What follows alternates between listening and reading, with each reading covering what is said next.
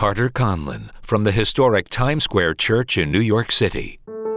If you and I are going to make a difference in this generation, we must turn away from that which imitates God, but is not in reality walking with God. It's not finding its life source in God.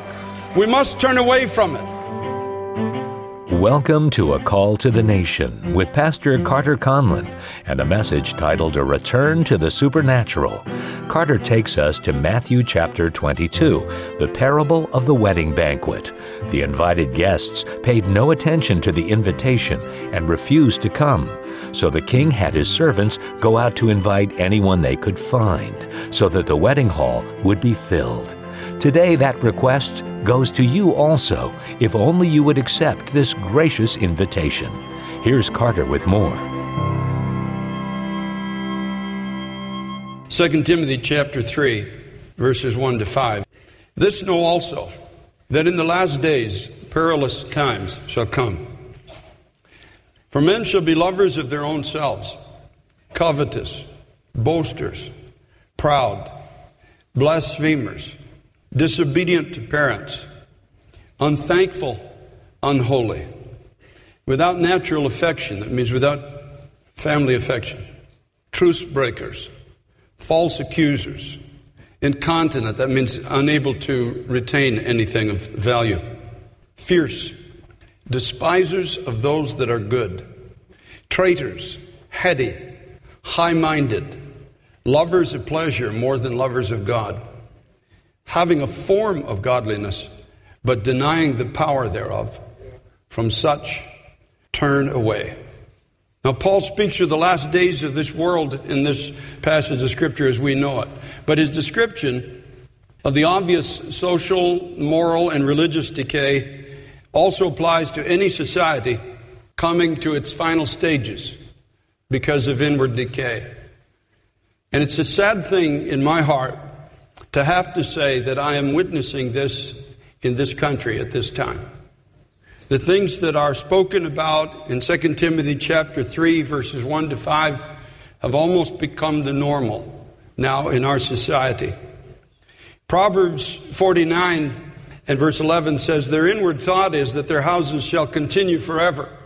The arrogance of man, the arrogance of a society that turns itself away from God begins to turn to its own reasoning or lack thereof, thinking that all things are going to continue as they have been from the beginning.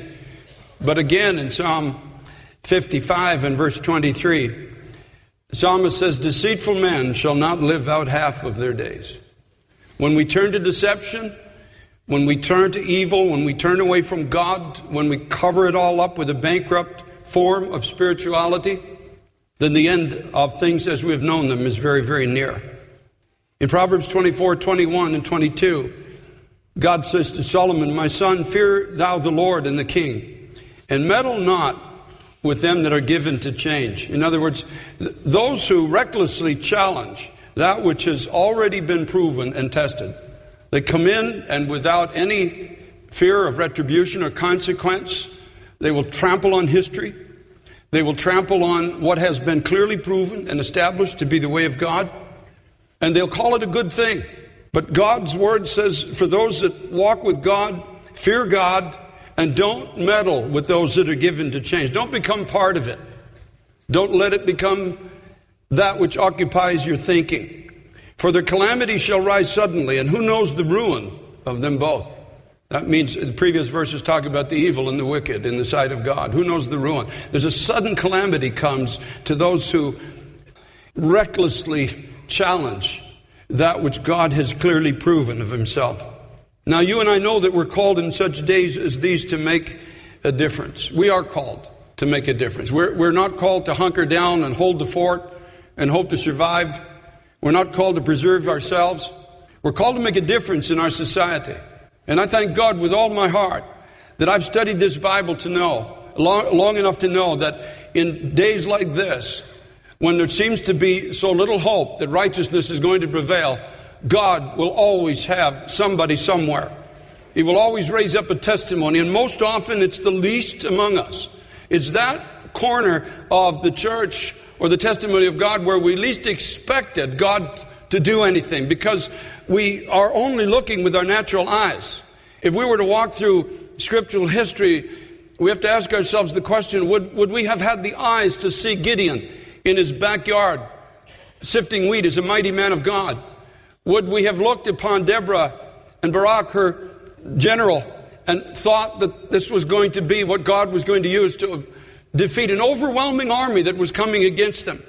All throughout history, when things look the worst, one more time, God takes the weak and the foolish and the nobodies and the nothings of society and He begins to raise them up. And He establishes a testimony to Himself that could only, so the people stand back and say, This could only have been God. How else could this have happened? These people don't have the natural strength or ability or reasoning power. They don't have the strategy that could have made a difference. Only God could have done this. Paul says in Philippians chapter 2, verses 15 and 16, that you might be blameless and harmless, the sons of God, without rebuke, in the midst of a crooked and perverse nation, among whom you shine as lights in the world, holding forth the word of life. This is the call of God on my life. This is the call of God on your life. We live in a crooked and perverse time, but you and I are called to shine as lights. That light is not to be hidden under a bushel. According to the Word of God, it's to be set on a hill that people can plainly see it. And we're to hold forth to this generation something of God's Word in such a way that people look at it and say, Surely God is alive. Surely God has a people in the earth. Isaiah 59 and 19 says, When the enemy shall come in like a flood, the Spirit of the Lord shall lift up a standard against him. God will raise up a standard. God will raise up an opposing force, may I call it that, a counter to that which would swallow up society into ungodliness. And so you and I see there's tremendous power for good given into the hands of those who truly know and walk with God. But yet, in order to know this power, we must turn away from all that has settled for imitation over the genuine. See, this is the key. Paul is describing in 2 Timothy 3 a social climate of evil, where evil begins to be good and good begins to be evil, where society itself begins to despise people who are good. They despise people who go to church. They despise people who speak the truth because truth has fallen into the streets. They despise those who say there is a God and there's a right way to live and there's a wrong way to live according to this God. They despise those who are standing and saying, You may think that you're going to go in this direction without suffering harm, but I beg to differ. For I have walked with God and I have studied the Word of God, and the direction you're heading in is going to bring about a destruction of not only yourselves, but those who follow you. But Paul says there's in, mixed, in the midst of all of this, there's a people who have a form of godliness, but there's no power in it. You see, a true relationship with God leads somewhere. They're not willing to follow where it leads, so they're settled for form. They settle basically for an imitation. We must turn away from all that's an imitation. Now, I want you to hear me on this. I'm not just sermonizing, I have something from God. If you and I are going to make a difference in this generation, we must turn away from that which imitates God, but is not in reality walking with God. It's not finding its life source in God. We must turn away from it. It's easy to get drawn in by the crowd. It's easy to come to a place like this and to begin to sing the songs. You are my king. You are my God. You are my refuge. You are the one that I seek. You are the one that I love. You are the one that I follow. You are the one that will teach my hands how to war. You are the one. And, and, so we came in today, and I don't know if you noticed, but there were powerful words in the songs that we were singing today. And so the question I feel the Holy Spirit would ask of every heart here, were these words true? Or were you just imitating worship? Which is it, folks? We, we've got to make a choice now. That which is imitation is not going to make it through the coming days. Those who simply imitate others who are walking with God, you're, you're, you're simply, if you come to church just because it makes you feel good, it's not good enough, folks. It won't get you through the coming days.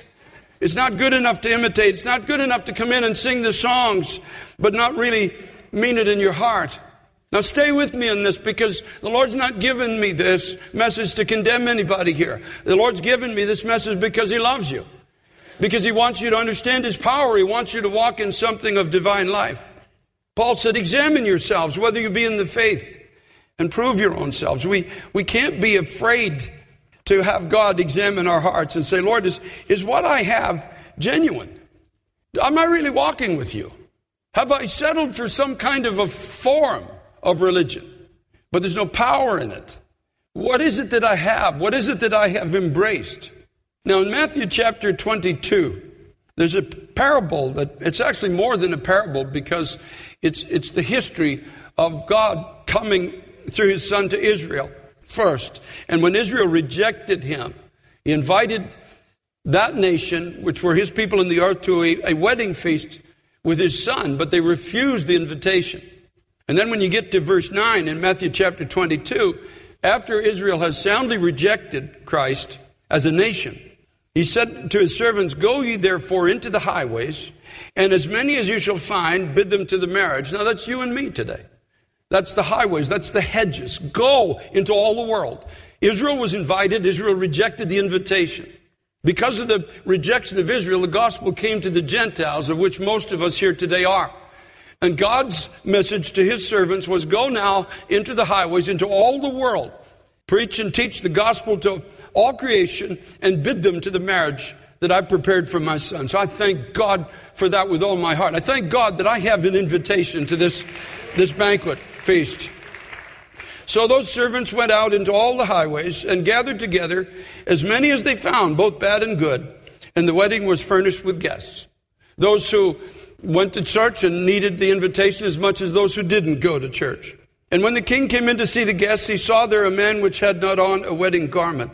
And he said to him, Friend, how did you come in here not having a wedding garment?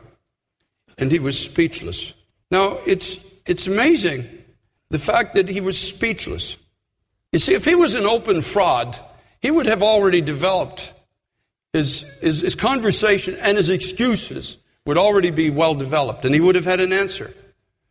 The fact that he was speechless tells me that he was not aware that what he possessed was an imitation. It wasn't real. He thought he belonged to this family. He thought he belonged to this banquet. He thought he had a lawful right to be there. He thought he was part of the bride of Christ, may I call it that? Only to find out when he came into the presence, the true presence of God, he had, he had no garment. He had a garment of his own making, but it was an imitation. Anything that's an imitation, anything that falls short of that garment which God provides through his Son, will be so blatantly obvious when we get into the presence of God. See, the question the Lord would ask us today have you seen the depths and the just penalty for your sin? Have you fully understand what sin is? Have you understood it? Have you, have you seen Christ on the cross? Have you understood? Have you seen the ugliness of the cross? Have you seen the, the, the vileness of it, the shame of it? Have you fully understood that the Son of God endured this for you because of your sin? It was not some judicial obligation. God loved you. The scripture makes that really clear. God so loved you that he gave his only begotten son, sent his son who had never done anything wrong, allowed him to be beaten. And I read it again last night and spit on and buffeted and mocked and slandered and put him on a cross, virtually naked on a hill before the whole world, shamed have you understood that He did that for you? Because that was your destiny without God, without the mercy of God. It was my destiny without the mercy of God. Have you fully understood the depths of sin? Jesus didn't die on the cross to give you a better self image. He didn't die on the cross to get you a promotion on your job. He didn't die on the cross to, so you could add his name to your resume to make you a happier person in the world, although many of those things may happen. That's not why He died. He died for you because your sin separated you from God for eternity. Have you deeply received His offer of forgiveness? Have you, have you fully, fully understood that He died in your place? And the way to eternal life through God is to bend your knee before Him. Bend your knee before the one who died for you and say, Lord, I yield my life to you. I open my heart to your offer of forgiveness and I receive you as my Lord and Savior and I yield to you the rights of my life. I yield to you my future. I give you my all. You bought me, O oh God, with the price of your blood. I'm not my own. I'm bought with a price. Not only do I receive you as Savior, but I receive you as the Lord of my life from this day forward. I want to ask you the question, is the garment of salvation you have, is it an original? Is it a genuine or is it simply an imitation? What really have you come to Christ for? Why are you in this house? What do you hope to get from God? Folks, I tell you, I got everything from God that I'll ever need on Calvary. If I would have died the day after I received Him as Savior and Lord, that would be sufficient for me. He owes me nothing. He gave me everything on that cross on Calvary's Hill. Thank God. I knew in my heart the day after I opened my heart to Him that my salvation was real. I knew it because God had put His Spirit upon me and in me. And the Bible says that when you belong to God, there is a cry. It doesn't come just because there's good worship in the church. It's a cry that's there Monday morning. It's there Monday afternoon. It's there Tuesday. It's there Wednesday. It's there Thursday. It's there when you're on the mountaintop. It's there when you're in the valley. It's a cry that says, Abba, Father. Oh, God, you are my Father. God, you are my Father. I am your son. I am your daughter, if that's the case. I know I am yours and I know you are mine because you have put the witness of your Holy Spirit within me. I don't have an imitation. My praise of you is not limited to Sunday morning and Tuesday night. I can praise you on the subway. I can praise you in the job. I can praise you, God. Hallelujah. I can praise you when my son and daughter are heading out the door to do drugs and do things they shouldn't do because you are a faithful God and I believe that you're going to be faithful to me. And so it comes to the, after you've come to the cross and fully understood Christ, are you willing to let His life within you? You see, we don't grow in grace by help, helping ourselves and by self effort. That's not how it's done. That's how the whole world does everything. No, God says, You tried to serve me, you couldn't. You tried to be godly, it's impossible.